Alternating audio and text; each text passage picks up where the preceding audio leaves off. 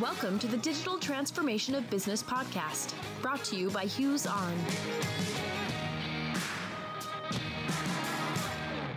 Hey, everybody, how are you? Mike Tippett's here. And this week we're a little short-handed. We've got myself and Curtis Campbell. How's it going, everybody? Super excited to be here. Chuck Keeler's off at Adobe Max this week, so we're excited to see all the cool things he's learned. But we have a very special guest with us on this episode, Ms. Sharyn Nerenberg, Director of Corporate Communications for Hughes and EchoStar. Sharon, welcome. Thank you. It's nice to be here. So, this episode, we're going to talk about the importance of corporate communications when it comes to digital transformation and candidly to any kind of transformation, really. So, Sharyn, tell us a little bit about a time when you, in your career, have gone through or been part of a transformation and kind of what you see corporate communications role was. Okay, well, uh, we don't have to go very far back in my career to find that. The company that I worked for prior to joining Hughes was called Broadsoft. It was a software company based outside of Washington, D.C., that was ultimately acquired by Cisco. And when I joined Broadsoft, I was brought in to do internal communications there, collaborating with the public relations team, but there wasn't a specific corporate communications function like we have at Hughes. So my focus was really on the employee communications and specifically employee engagement. And it was great timing because the company was at the start of a trans a business transformation evolving uh, you know every aspect of the company to really prepare it for the future in terms of its product development its sales its marketing its hiring its employee engagement all of that completely across the whole business. And ultimately I guess looking back, it may have part of that transformation may have been to get the company ready for what happened next, which was a tremendous acquisition um, by Cisco. So it was a really neat opportunity for me to have a hand, a small hand, in a great team that developed the whole employee engagement program that supported that business transformation. So, as you look at things prior to Hughes and here at Hughes with us, when you think about employee communication, going into any kind of a transformation, and that transformation might be a software rollout, a system rollout, it might be an acquisition like you described with Broadsoft. What do you find to be the most challenging aspects of handling that communication? And the reason I ask the question is because I think one of the things that would be challenging is the timing of information. When do we tell the employees that something's about to happen.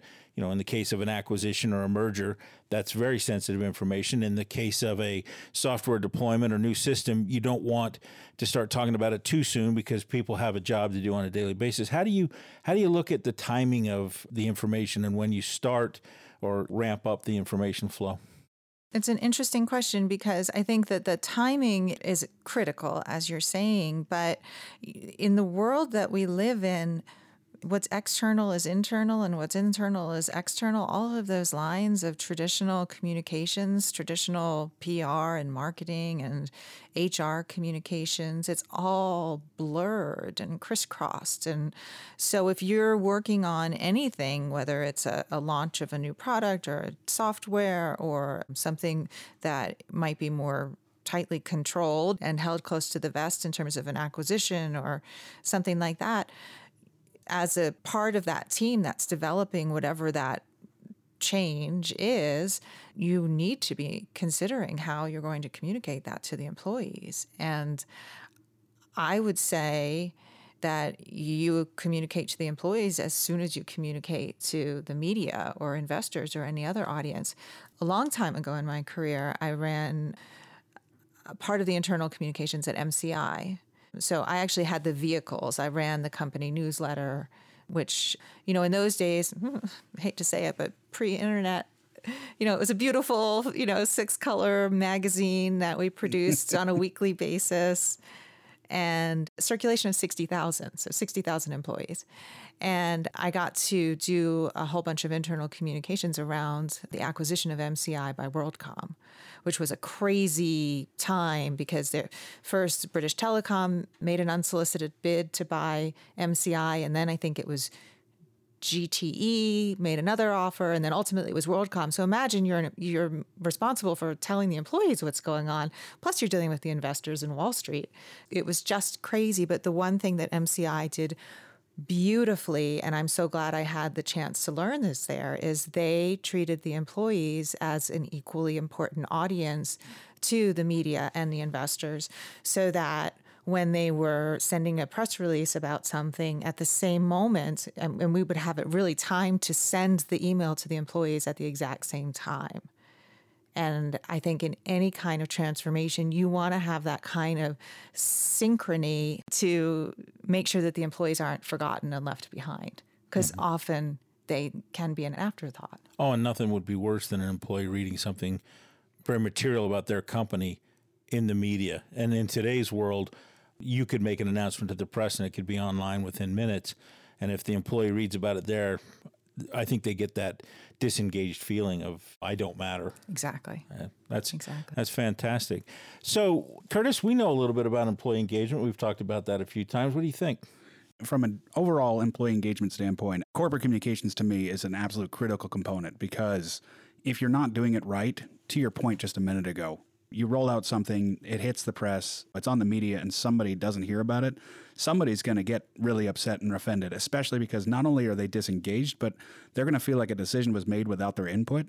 And in a, in a generation where everybody wants a voice and everybody wants information, whether you solicit something out to your employee base and you listen to their opinions and you don't incorporate it, well, you know, that's maybe that just in the line with the corporate strategy. But the employees, especially the ones on the front lines, they want to be heard. And so if there's not a vehicle for them to get heard, then your corporate communications, in my book, is going to fail because they're the ones who are delivering on the experience. They're the ones who's delivering on your expectations for the organization, and they're the ones who are delivering the results to Wall Street, right? So if Wall Street wants good results, they need to be hearing feedback from the front lines.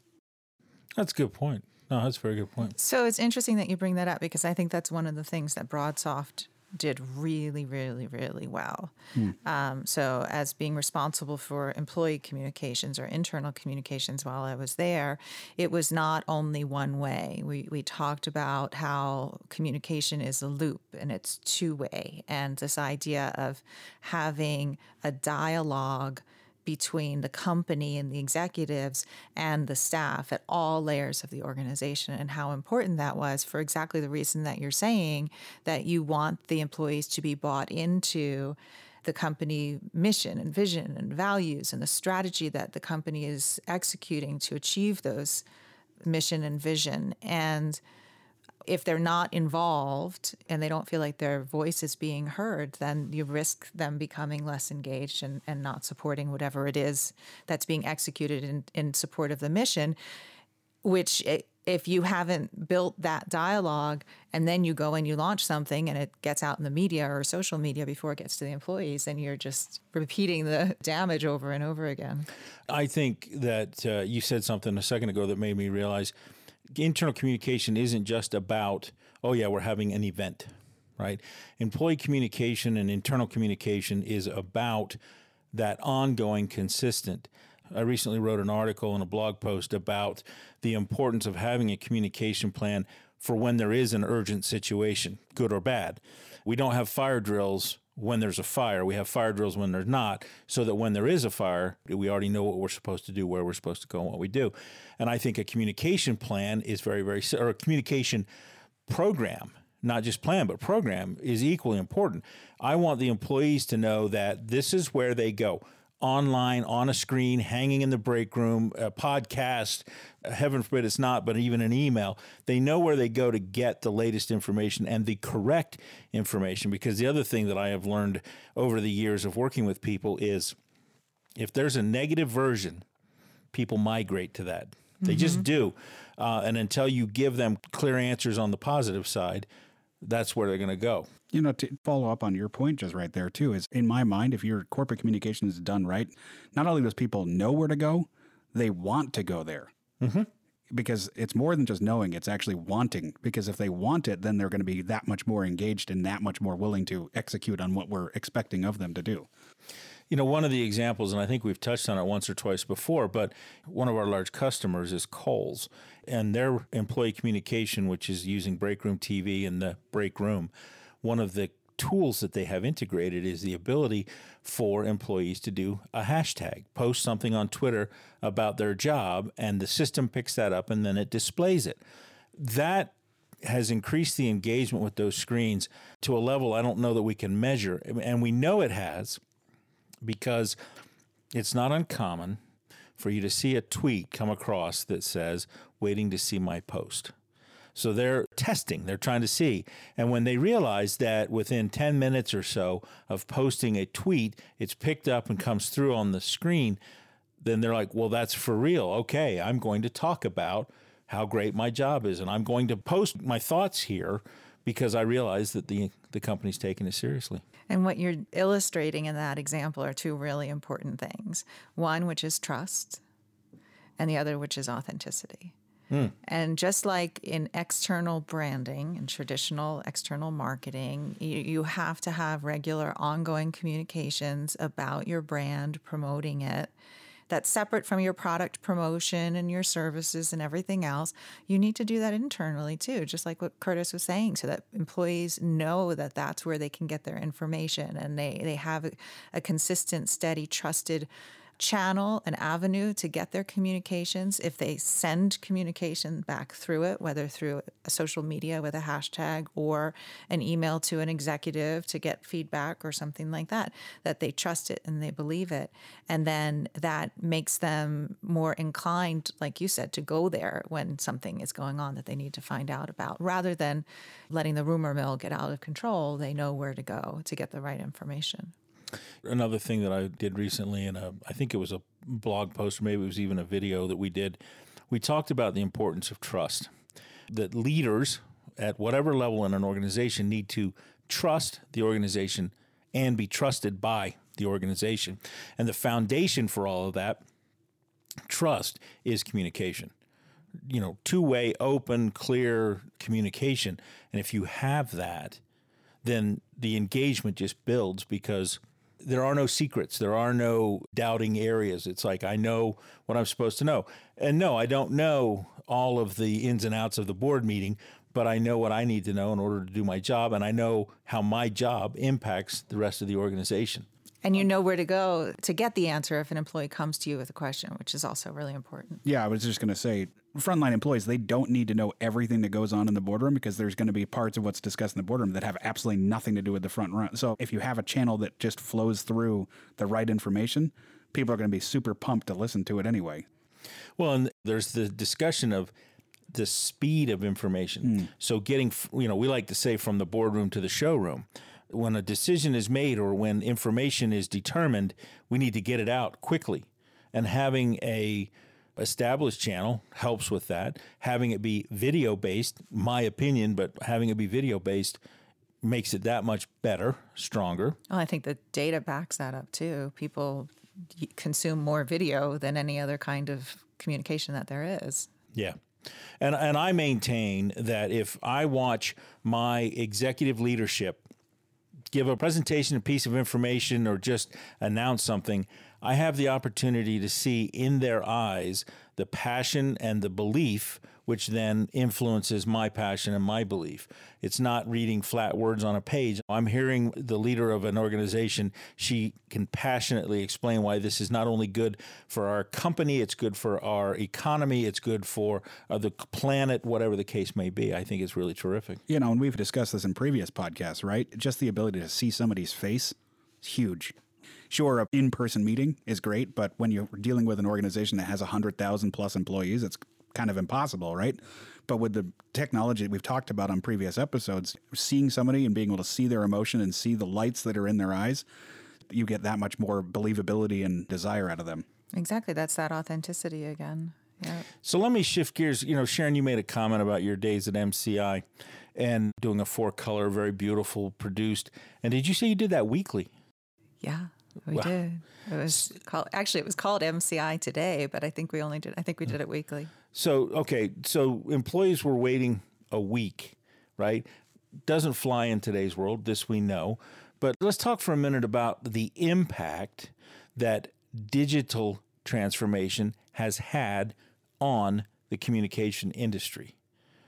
Specifically to this podcast, internal. But I mean, you know, we're living in a world now where something happens somewhere in the world, and most likely we can know about it within minutes, even if it's on the other side of the globe. What, how, what kind of impact have you seen, or what kind of impact do you feel that has had on internal communication?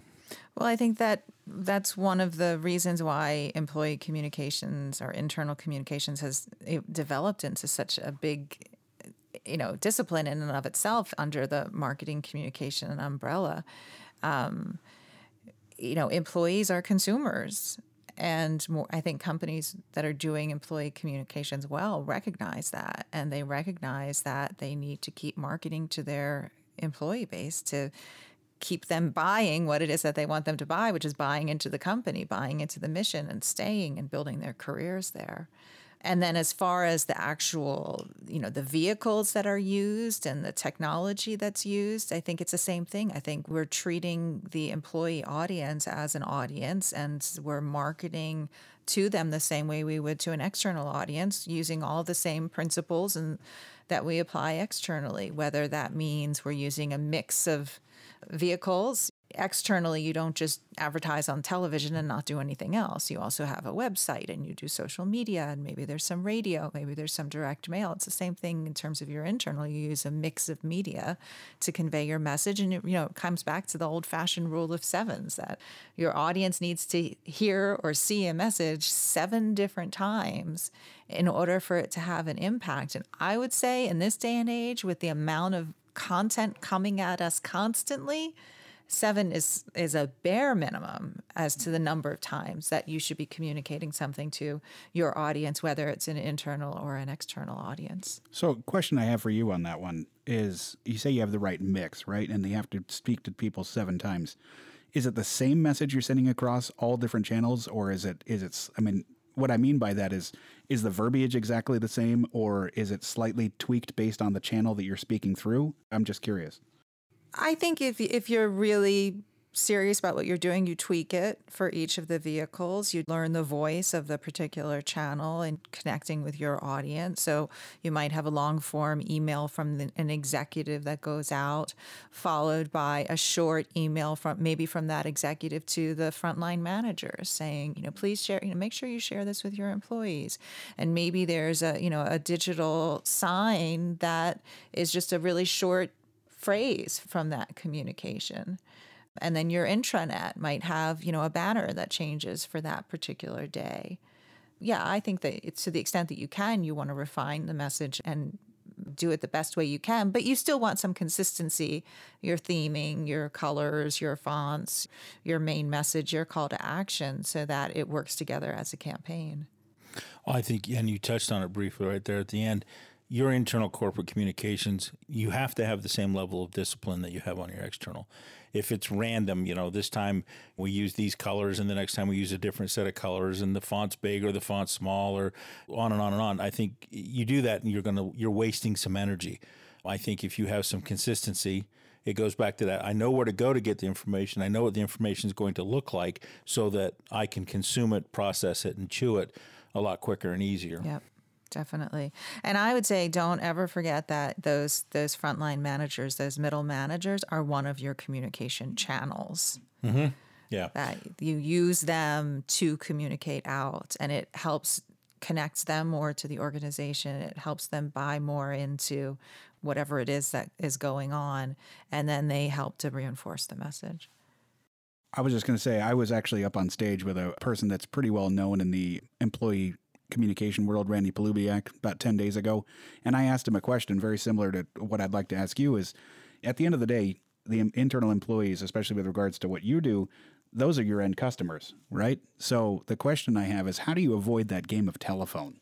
You send out a message, your middle manager hears it, and then they may sample it and find out what is really critical. How do you avoid that game of telephone? I think you have to make it part of a campaign and an overarching strategy. I think you trust your middle managers to communicate down, and then you tell everybody in the company that your manager should have told you this.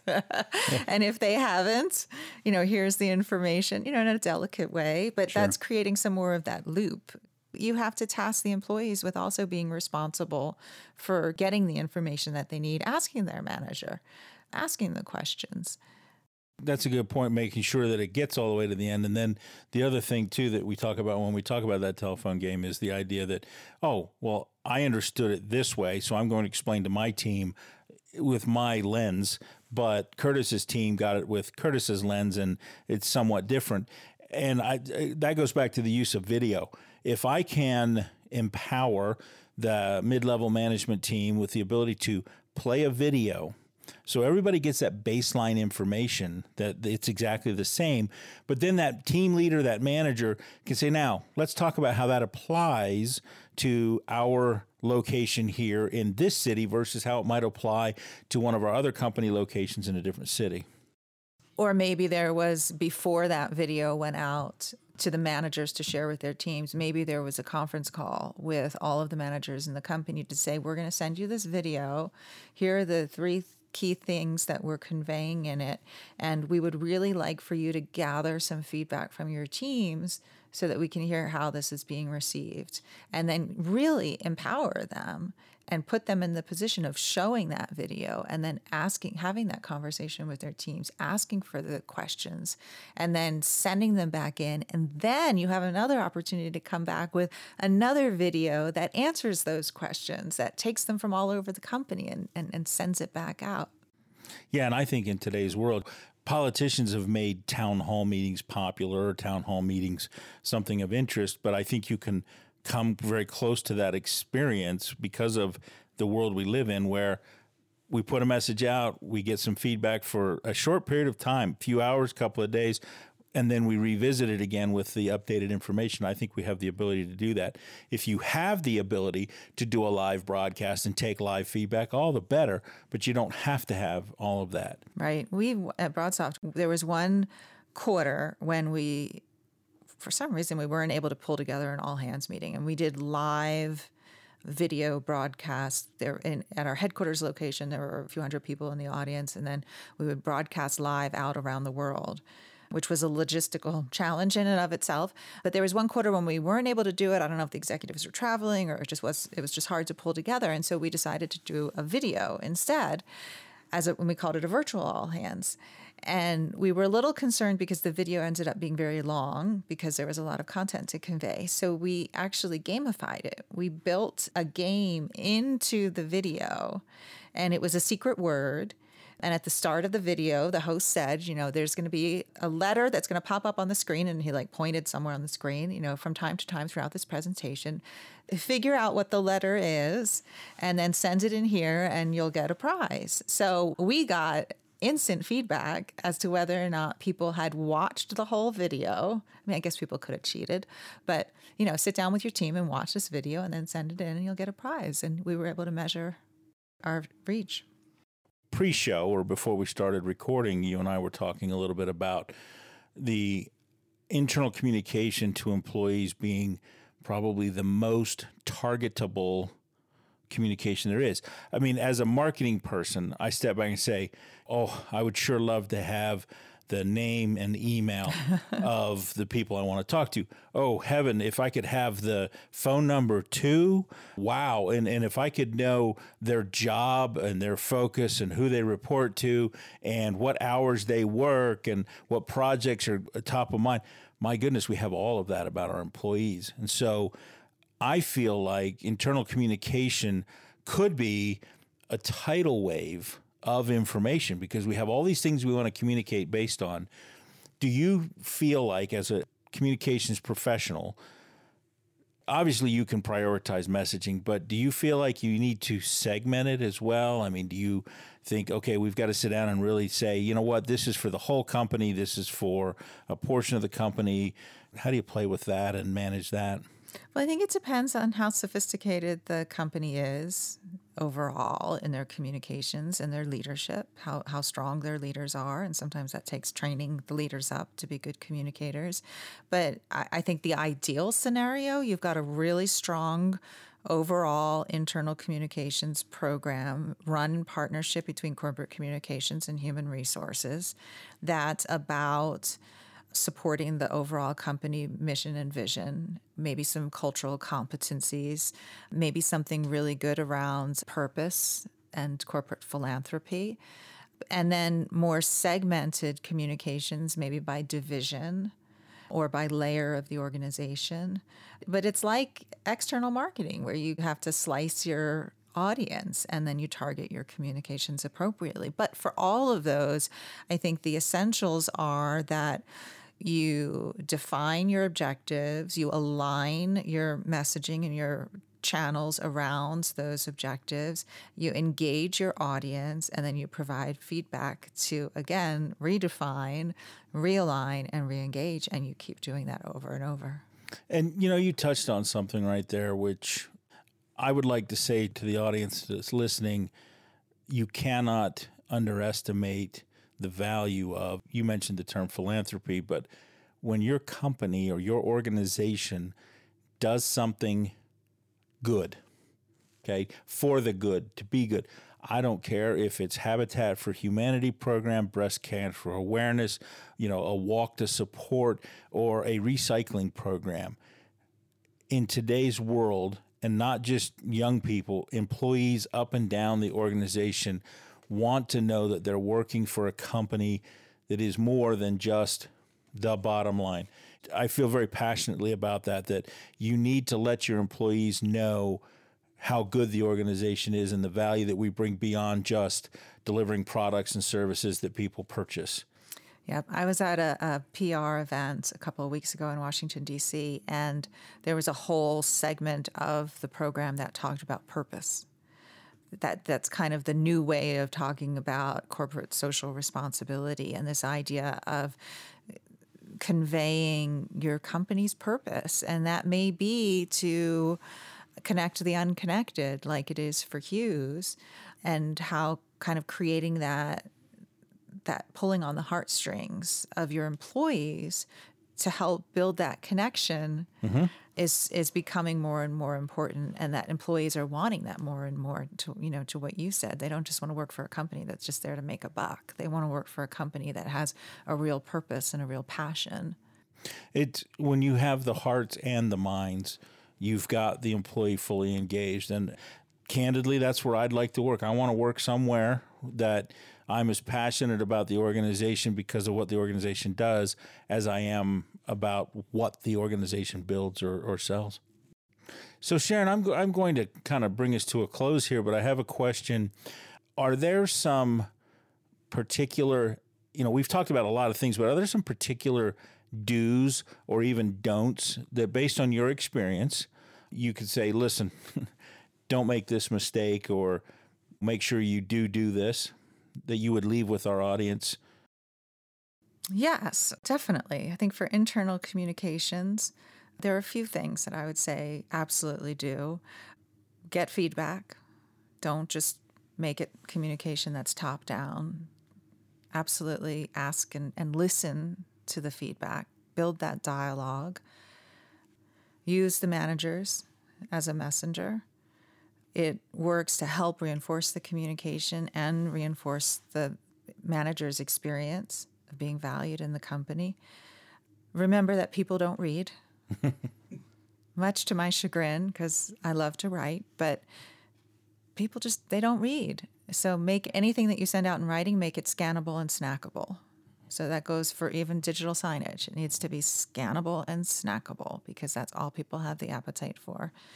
And then the last thing I would say about internal communications is have some fun because you really can. You can break the rules, you know, in terms of your brand, or you can do a play on words. You can have a game built into a video and give people prizes just for watching all the way through to the end, which are sometimes not as realistic to do with your whole audience when you're marketing outside, but when you're doing it internally, you can try some of those things and have some fun because the employees appreciate it. if there is one big lesson you've learned in your career thus far about how to really, really make corporate communications work, is there is there one thing that you could just stay standing out as like the biggest lesson you've learned? I just think you just have to remember that people don't read. Yeah. You did make a comment earlier that I would answer that it's the authenticity. Yeah. I think uh, if you're inauthentic, people know it in a heartbeat. Yeah. They can see right through it. Right. And, and that plays back into something else we've talked about a number of times. You have to have executive buy in. If you're going to communicate a message, your executive leadership has to be fully committed to it, it demonstrated if it's applicable, and, and so forth. So, And I was just going to say one thing is something I've learned, and granted, I haven't made a career out of co- corporate communications, but give credit where credit's due too. Like if, if somebody comes with a really great idea that changes something like a big paradigm shift within an organization and you elicit that change and you don't give credit, say, hey, this was a great idea. I mean, I, I remember studying when I was in school years and years ago that it was the biggest innovation on Taco Bell was the Doritos tacos. That's mm-hmm. been a huge moneymaker for them, right? And it was actually developed by a group of advertising students. And they waited about eight years later to launch it. There was actually a lot of case studies done about it because they figured out a way that the statute of limitations for launching that and without giving credit to them was by waiting eight years. I don't know if that's true or not, but long story short, there was a group of people that were really upset that they had this idea that's made them a ton of money that these people didn't get the credit for. So I'm, I know I'm talking about food, and maybe it's just because I'm hungry or something. I don't know, but it's just give credit where it's due, because you're going to end up getting more authenticity and more trust from your organization when you give that credit. yeah, I agree. Well, Sharyn, we want to say thank you very much for joining us on our podcast. It's been an absolute pleasure having you with us. Thank you for having me. It was fun. And to all of our audience, we want to remind you if you like what you hear, tell a friend. If you don't like what you hear, tell us about it. But have a great day, and we'll see you next time.